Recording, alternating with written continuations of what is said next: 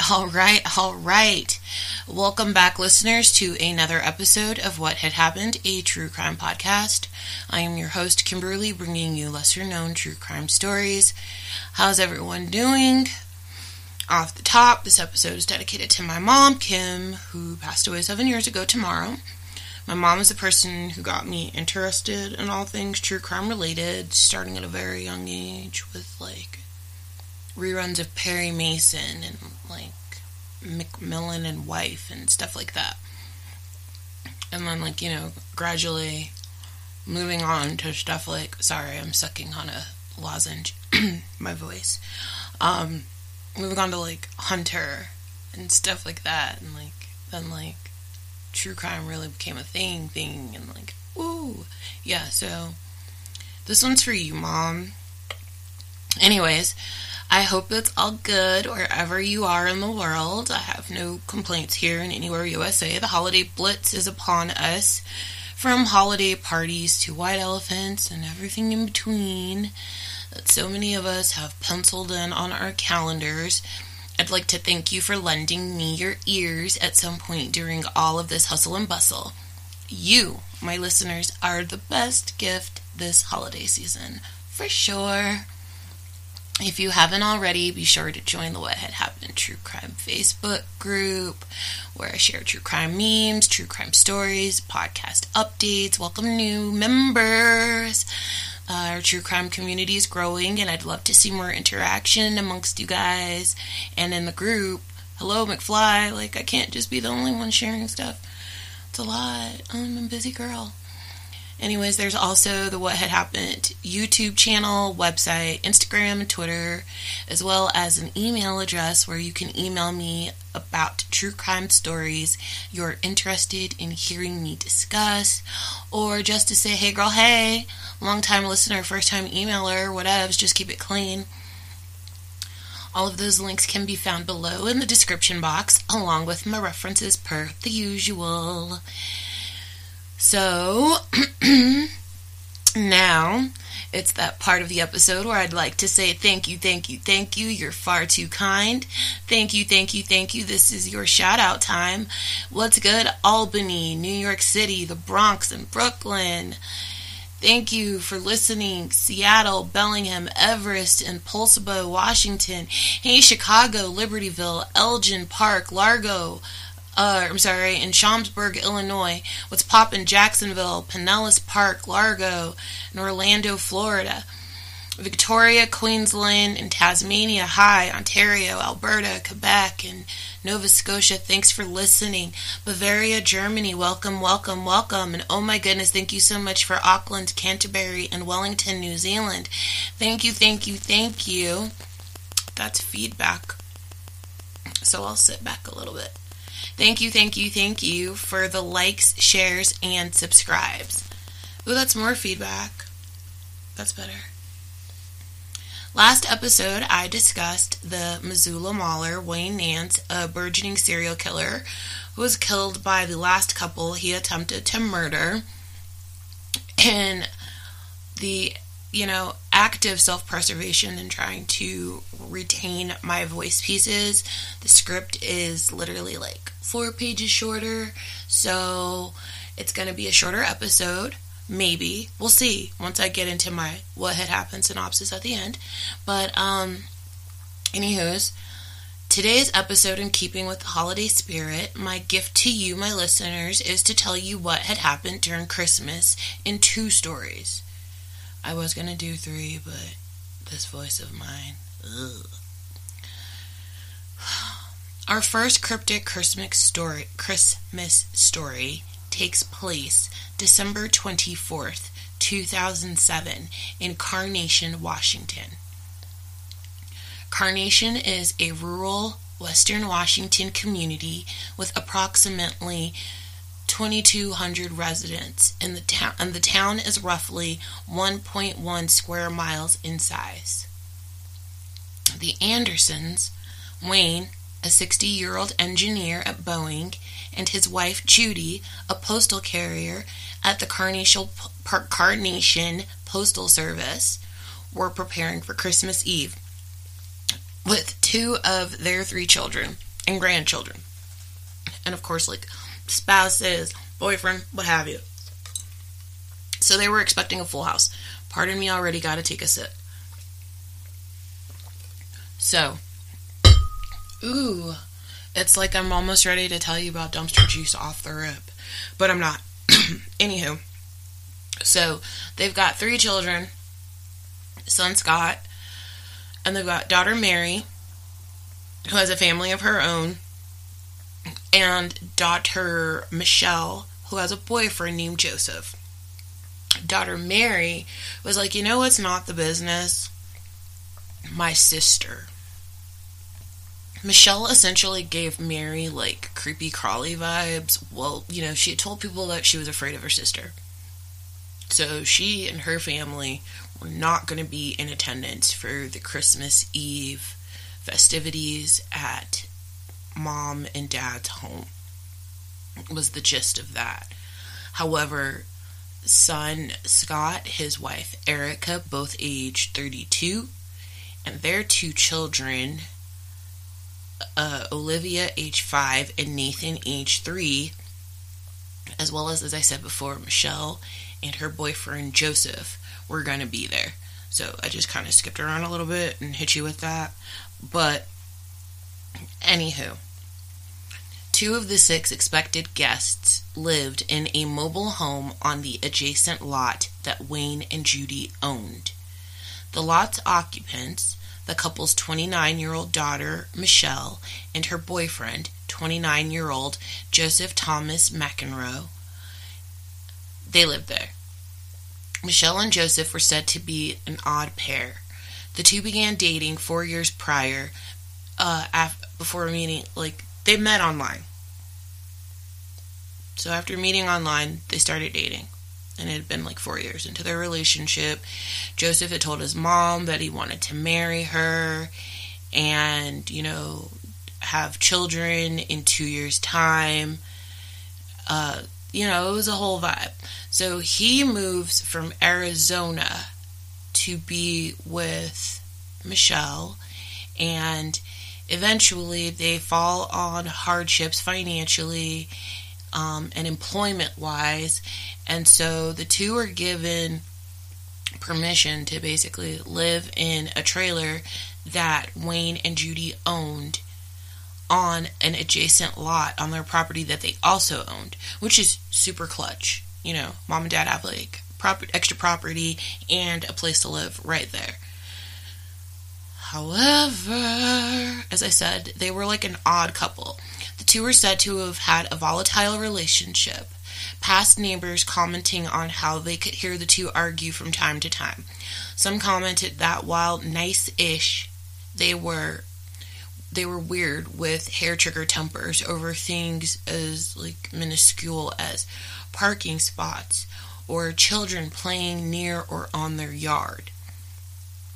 So, Michelle had confided that her upbringing was abusive. Michelle felt that she was being mistreated, disrespected, and trampled on. Michelle told her boyfriend that if her family didn't start respecting her by Christmas Eve, she was going to kill her family. Once close, Scott and Michelle's relationship began to disintegrate when he failed to repay a loan Michelle had given him. It further imploded when Scott and his wife Erica married and began their family. Michelle was infuriated that her parents refused to side with her in the burgeoning feud between the siblings. Furthermore, it was also alleged that Wayne and Judy were about to require Michelle and Joseph to pay rent for staying on their adjacent property in their trailer, in that trailer. Before converging on Wayne and Judy's home, Michelle and Joseph armed themselves. The pair went to a pawn shop and bought a 357 and a 9 millimeter. They drove the 200 yards from their trailer to Michelle's parents' little white home. When the couple entered Wayne and Judy's home, they split up and began their ambush. Joseph went to distract Judy, who was in the back of the home wrapping Christmas gifts for her chil- her grandchildren, who should be, you know, they were expecting them to arrive very soon. Michelle and Wayne were in another section of the home when she pulled out her 9mm and attempted to shoot him. When the weapon jammed, Judy sprang to see what the noise was. Joseph stepped in and murdered Wayne. After apologizing to Judy, he killed her. After shooting Mr. and Mrs. Anderson, Michelle and Joseph moved her parents' bodies outside, then cleaned the crime scene, burning evidence in the backyard, and readying themselves for the arrival of Michelle's brother Scott and his family. Excuse me. When Scott and his wife Erica, both 32, and their children, Olivia, age 5, and Nathan, age 3, stepped into Wayne and Judy's threshold, while nothing was amiss at first glance, the family had walked into an ambush. Michelle shot Scott several times, killing him in front of his wife and children. Shooting wildly, wildly, I presume, Michelle wounded Erica as she was in an attempt to scramble behind the couch with her two children and shield them from what was happening. Somehow, in an act of quick thinking and desperation, Erica hid behind the couch with the children and dialed 911. Joseph quickly sprang on Erica, disassembling the cordless phone before she had a chance to utter a word to emergency dispatch. Joseph threw the phone and battery across the room and allowed Erica a moment to hug her children. Through tears, Erica pleaded for the lives of her children, of herself and that of her children, saying to Joseph that he didn't have to do this. To which Joseph said he did, and he shot her dead. After killing Scott and Erica, Michelle asked Joseph to kill her niece and nephew for her, as she imagined that watching their parents be murdered, they suffered potentially, you know, irreversible mental trauma, and they, you know, basically also mm, couldn't leave any witnesses. I don't have my. Oh, I do have my dumpster do, douche juice stick. Sorry, I know that's super loud, but you know what? You get what you give. That was super dumpster juice. Okay, so, Joseph first shot Olivia in the head at close range. Then, when he turned around to Nathan, he saw the young boy holding up the phone battery. Joseph then shot Nathan in the head. During the time of the children's execution, it's thought that Michelle locked her parents' property gate, barring access by the police, who would attempt to respond to the seconds long 911 call Erica had placed as Scott was being murdered. Michelle and Joseph fled the area to establish their alibi. On December 26th, when Judy failed to show up at work, her bestie mm, and also like coworker went to the Anderson home to check on her. When Linda Thiel arrived to the home, after getting no answer at the door, she peered into the window where she saw bodies on the floor. Assuming they were the bodies of Judy and Wayne, Linda called 911 and was like, Yo, there's bodies on the floor. There's like been a murder. It was only after police entered the home that it was discovered that the bodies inside the home were those of Scott, Erica, Olivia, and Nathan Anderson. Michelle and Joseph, who had intended on crossing the border into Canada, returned back to Carnation. When the two returned, they had their story. Uh, they had their story, you know, basically set. And their story was going to be that they traveled to Las Vegas to get married, only deciding at the last minute to turn back and go home and discovered the massacre of Michelle's family. Like, what the fuck? Look what I walked in on. Instead, Michelle and Joseph were met by yellow crime scene tape and police vehicles.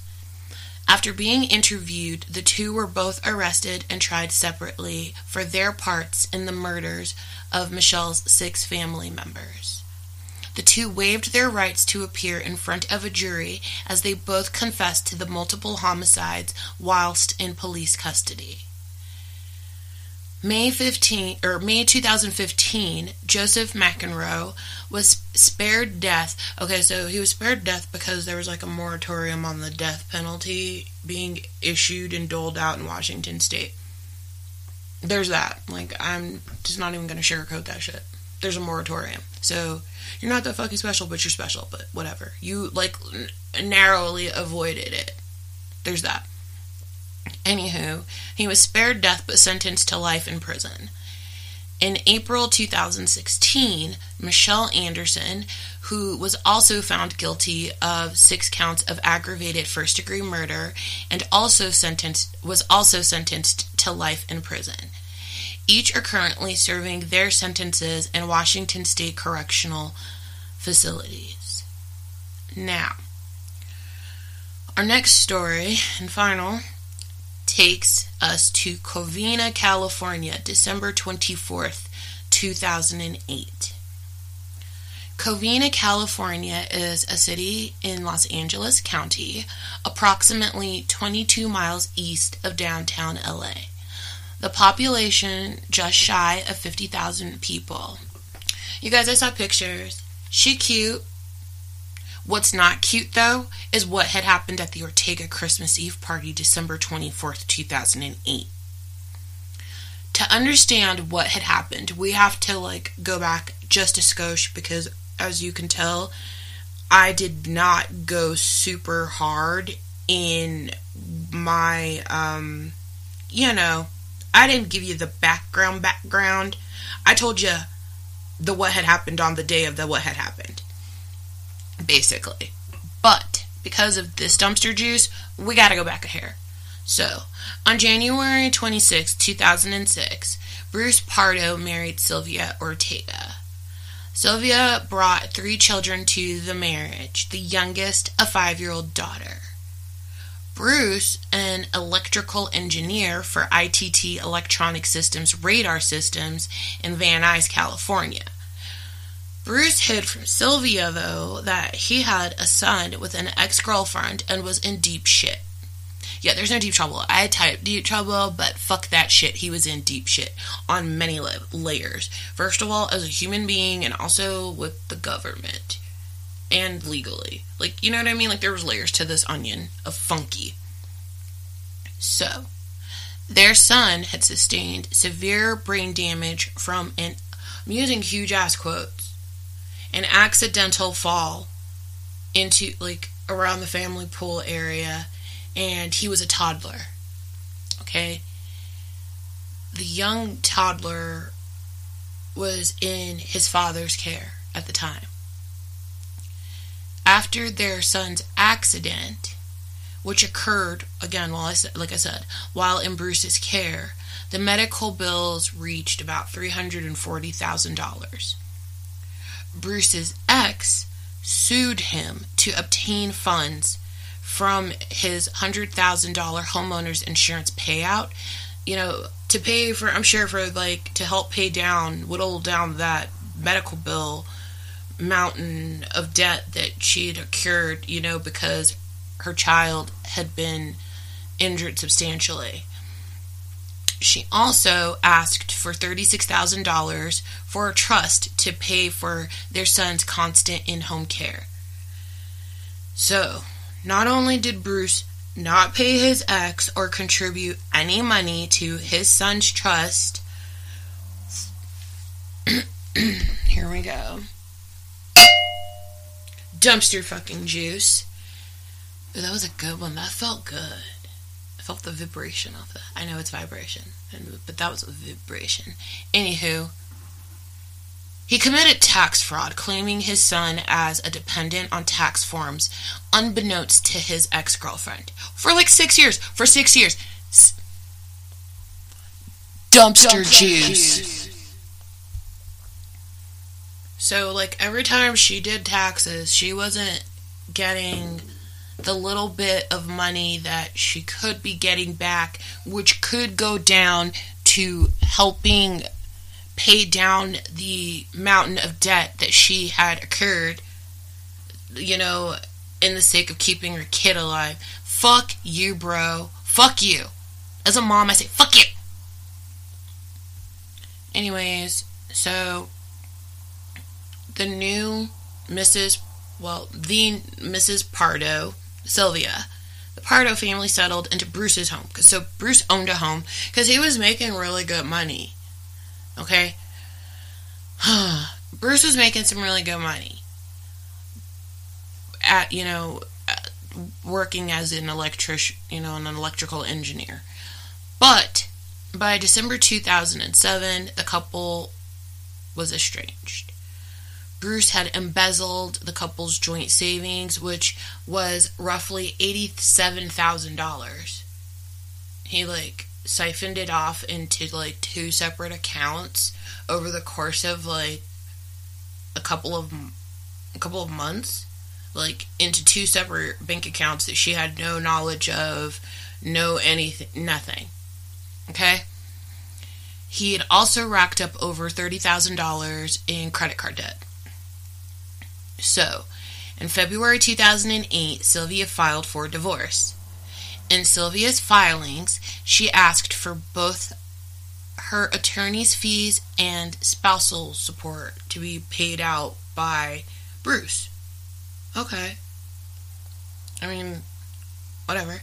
So, in June 2008, Bruce lost his job and began to scramble to find the money he was court ordered to pay Sylvia, which by my tabulations was two months in the rears of non payment as well as the current payment. So three months of spousal support he hadn't paid. So basically when they when she filed, yeah. When she filed in February, he may have paid her in March, but then come June, he hadn't paid her anything for approximately three months, or he had reached the three month marker. So, he was scrambling to try to find the money. Bruce harbored while he was trying to do that he he harbored like a deep-seated hatred for Sylvia her family his mom for supporting Sylvia in the divorce and his wife's divorce attorney Bruce began formulating a gruesome plot of revenge and escape.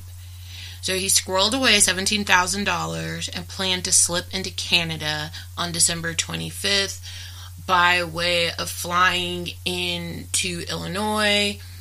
Uh, in October of 2008, he had visited a friend. It was kind of vague as to whether the friend lived in Canada or the friend lived in Illinois, but homie was like, Yeah, I'm to be moving out here soon. Uh, holler at your boy. So he had made arrangements, and so he also had squirreled away seventeen thousand dollars so that he could, like, you know, start a new life uh, with a new identity.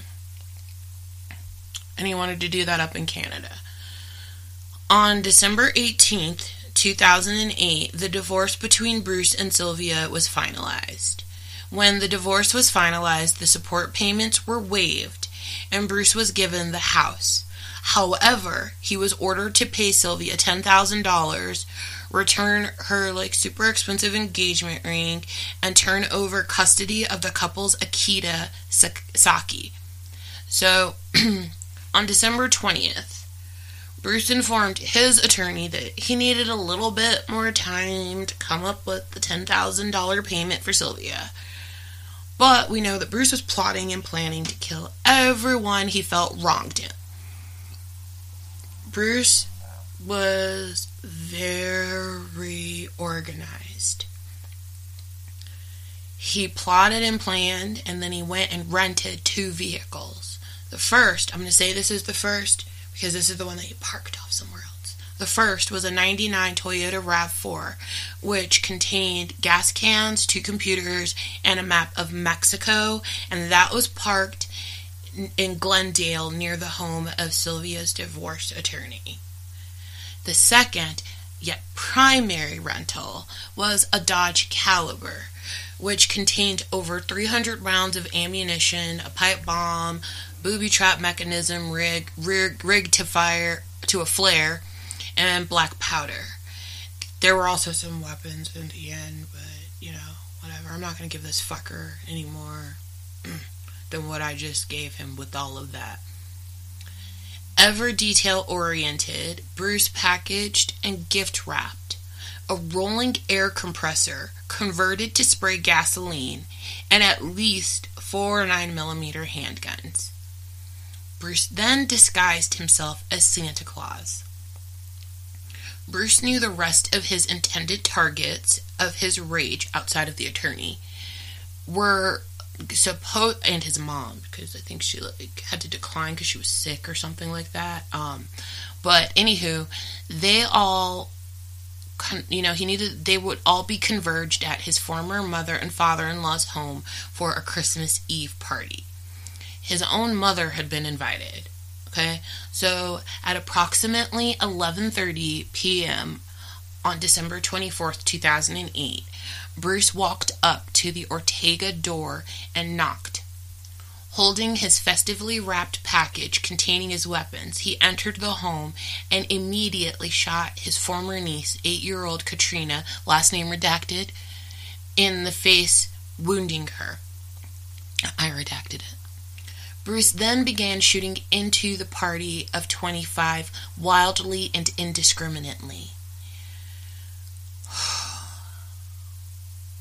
fucking dumpster juice all around. Partygoers fled to safety. It's believed that some of Bruce's victims were shot execution style. After firing off all of his rounds into the party, Bruce unwrapped the package containing the compressor, spraying the home with gasoline and setting it on fire. Bruce's victims died from either gunfire fire or a combination of both gunshot wounds and being perished in this house fire. Of the 25 partygoers, nine were dead and three were wounded.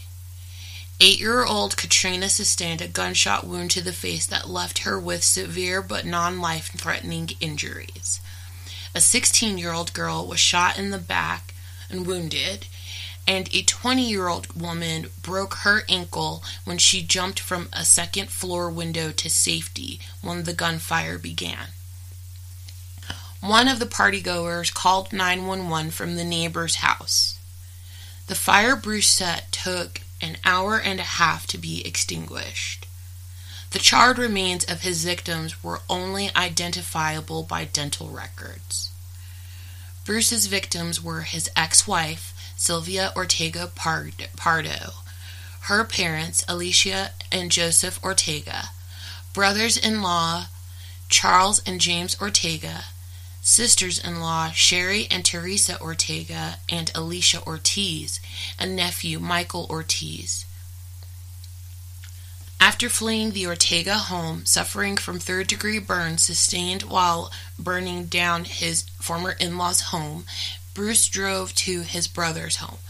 It's believed that after sustaining these wounds, he abandoned his initial plans of murdering his mother and Sylvie's attorney, and then, you know, going on and proceeding with his Christmas Day travel to Illinois and then into Canada. Bruce parked the rental. His okay, first of all, his brother wasn't at home when Bruce arrived. Bruce parked the rental a block away from his brother's home. He strapped the $17,000 he planned to use to start over in Canada, which was wrapped in cling wrap. He wrapped it in cling wrap and he had it like strapped to his leg. And then Bruce shot himself in the head, committing suicide. Hours later, the Dodge Caliber exploded as police were attempting to safely deactivate the devices Bruce planted in the car. After Bruce's death, his mother went on to say that whatever monies or property turned over from her son, basically like his estate or whatever, uh, would be put away for her grandchildren. Basically saying like Sylvia's kids. So, what had happened is this. First, we're going to go back to Carnation. What had happened with this situation in Carnation is this. From what I read, Michelle was more of a dominant person in her relationship with her boyfriend Joseph. She had suffered from a lot of mental instability and illness, depression. Uh, she had been medicated, but it ceased taking her medication because she could no longer afford it at some point in time. You know, she was super troubled. She, you know, she begrudged her family. She felt as if she was the person who was the focus of everyone's attacks within the family unit, i.e., her parents who were either abusive or dismissive to the and or abusive and one being abusive and then the other being dismissive to the abuse. And, you know, her relationship with her brother was fractured. In her mind, she had been basically stomped on by these people so much and she just wasn't with it anymore. She put her fucking foot down and she had a hissy fit. She made an asinine deadline that nobody fucking knew of but her boyfriend and herself. Um and then she was like, "You know what? I ain't no punk. I cannot allow what I just told you, my end game with these people, I cannot I can't just let it be just words. I have to put that into action. So, she and her boyfriend went to the pawn shop and obtained two handguns, a 357 and a 9 mil. And then they planned this. This whole thing was premeditated as fuck. It was a double ambush. It was an ambush in waves.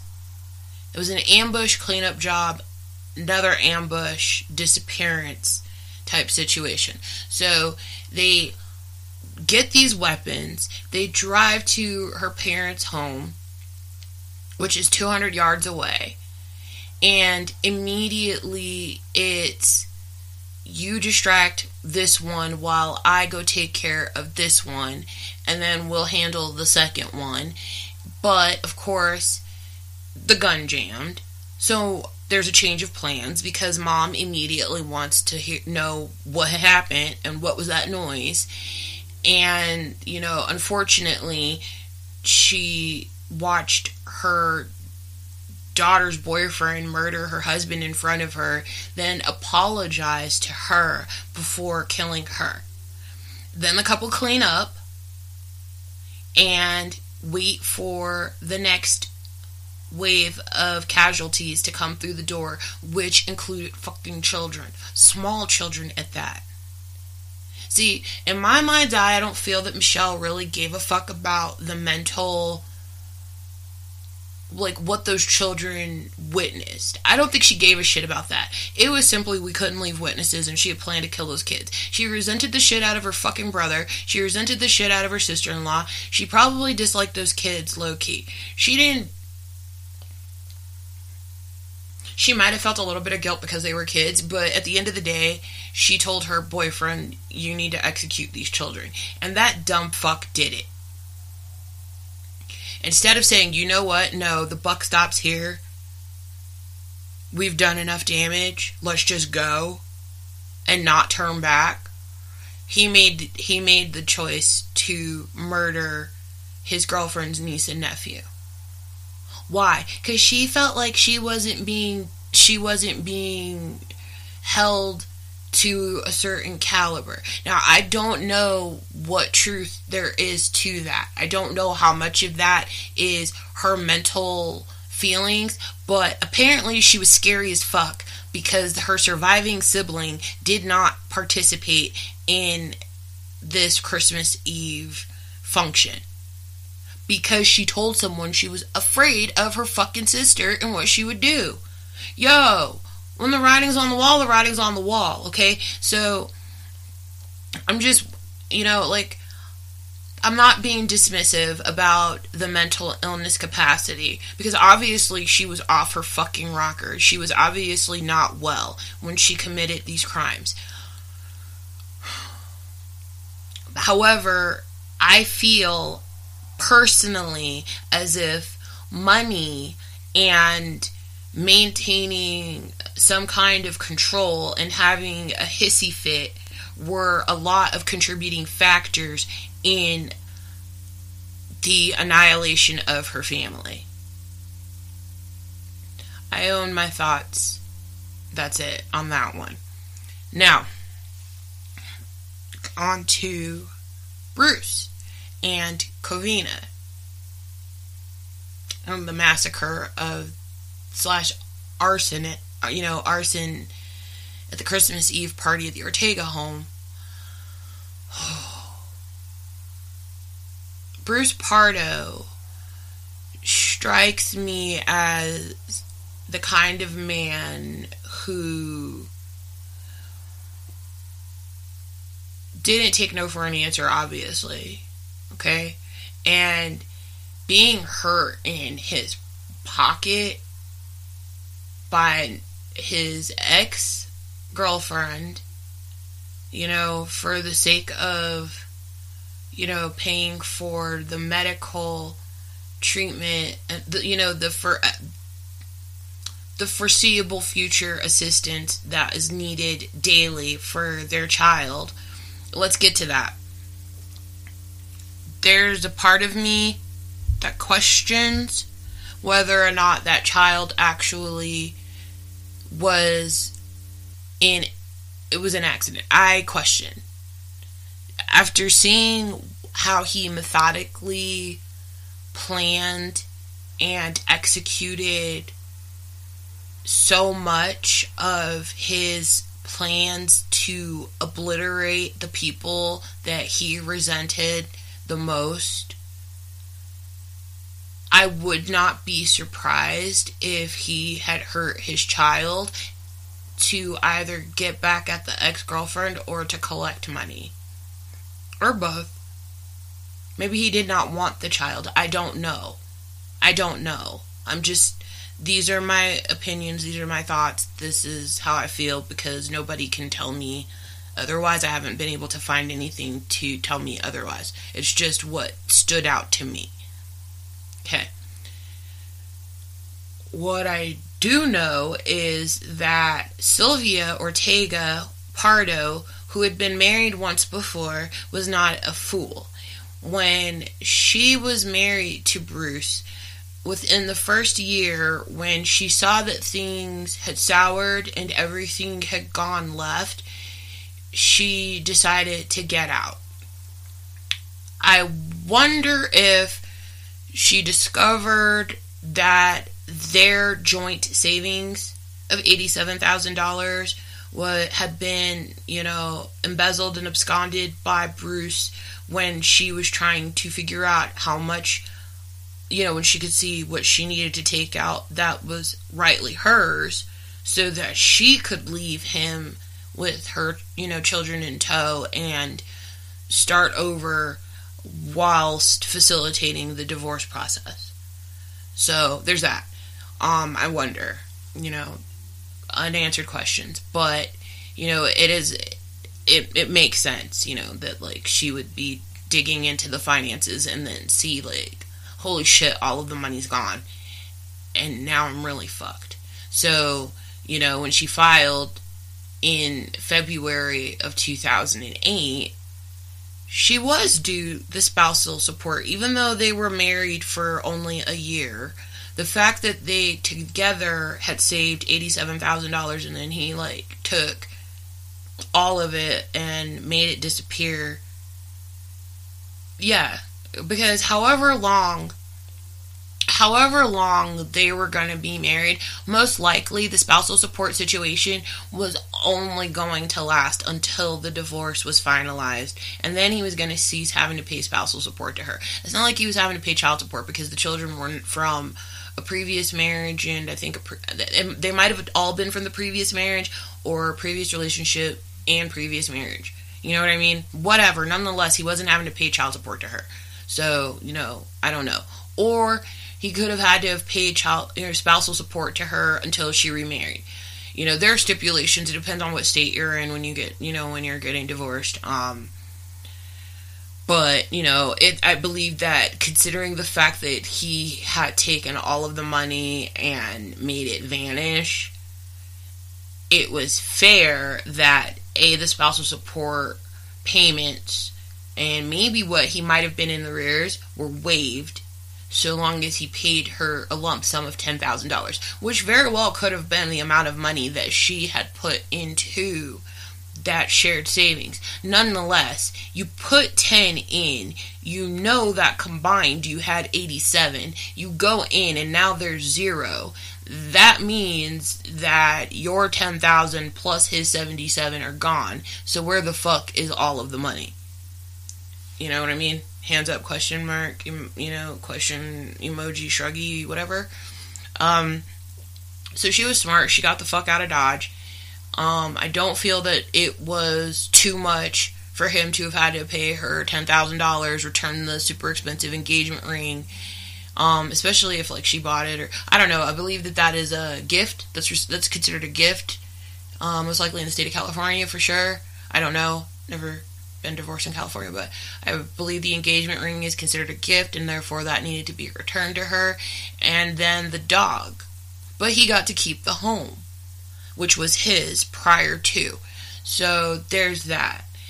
And I mean, like, I guess he just felt like he was just. That was it. That was it. She took everything. She took everything but my house. And now she must really die and fuck my mom for supporting her through all of this. Like, it's very entitled, it's very narcissistic.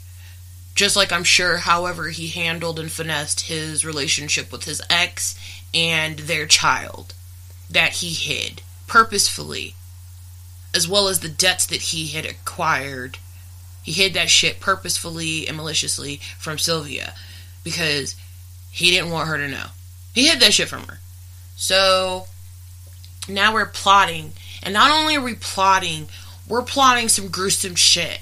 Like and like ambush does not begin to describe what this was at this Christmas party. This was a massacre. And to go ahead and rent two vehicles and rig one with ex- rig one with explosives and have the other one equipped with more arsonist and explosion type, you know, with more arsonist equipment as well as two computers in a map to Mexico. The map to Mexico might have been to throw people off, to be perfectly honest. I think that he was, I think he had his mindset on Canada. I think Mexico was just to have everybody go down south instead of go up north. But that's just me. Um, but, you know, like, what the fuck?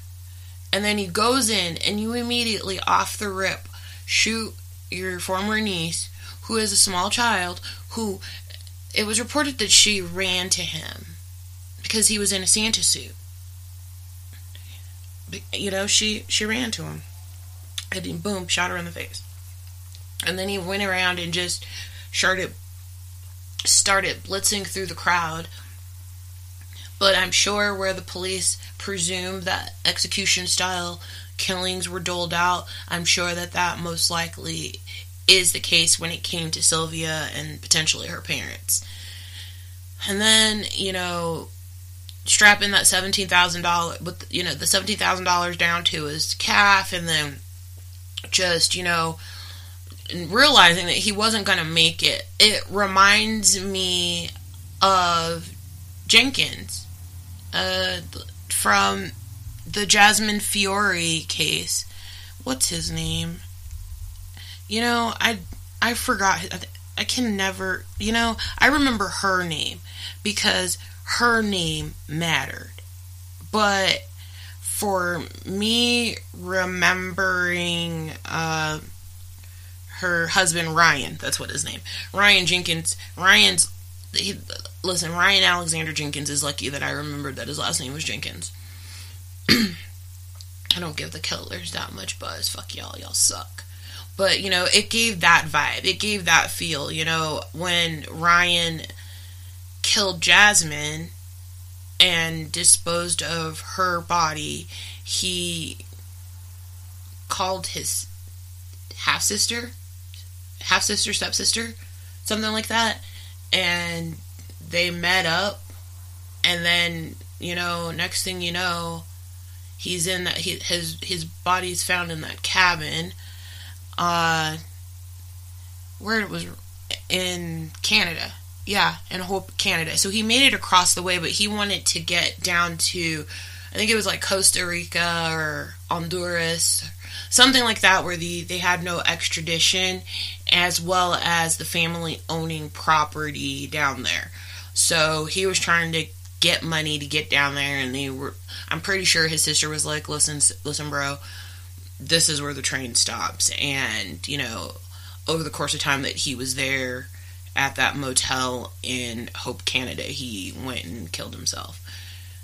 You know, similarly to, you know, that's what I'm thinking. Same, same with Bruce Pardo, because Bruce knew once he committed arson, and there were people that escaped that they were going to realize, you know, that people were people were going to come looking for him, and also they were going to know where to look for him. They were going to look for him at his home. They were going to look for him at his brother's home. They were going to look for him at his mom's home. You know what I mean? There were layers to it. So he knew that he had no way of making it post 9/11 into an airport and getting on that Northwest Airlines flight to Illinois and then into Canada. So his goose was cooked and he ended it before the judicial system could properly dole out justice for Sylvia Ortega Pardo and her family. So, that's it, you guys. I think we probably made around 45 minutes or so, maybe 50 minutes. I don't know. We're doing pretty good, you guys. I think it's a pretty good, pretty nice, intense episode. I was sparing with that dumpster juice bell. Uh, bless you all. I hope you have a great holiday week. I don't know if I'll be back with the New Year's Eve episode. Who knows? I'm me. I'll drop it if I drop it or I won't. You know, you never know. It it it just depends. You know, I'm just Kimberly. Love me, take me as I am. I, you guys really are the best gift, though. Thank you so much for writing it out, helping build up the listenership, uh, really being encouraging in me going forward with this little podcast of mine. So thank you very much. Again, happy holidays. I will see you very soon with another lesser known true crime story. Here is that outro music. I hope you enjoy it.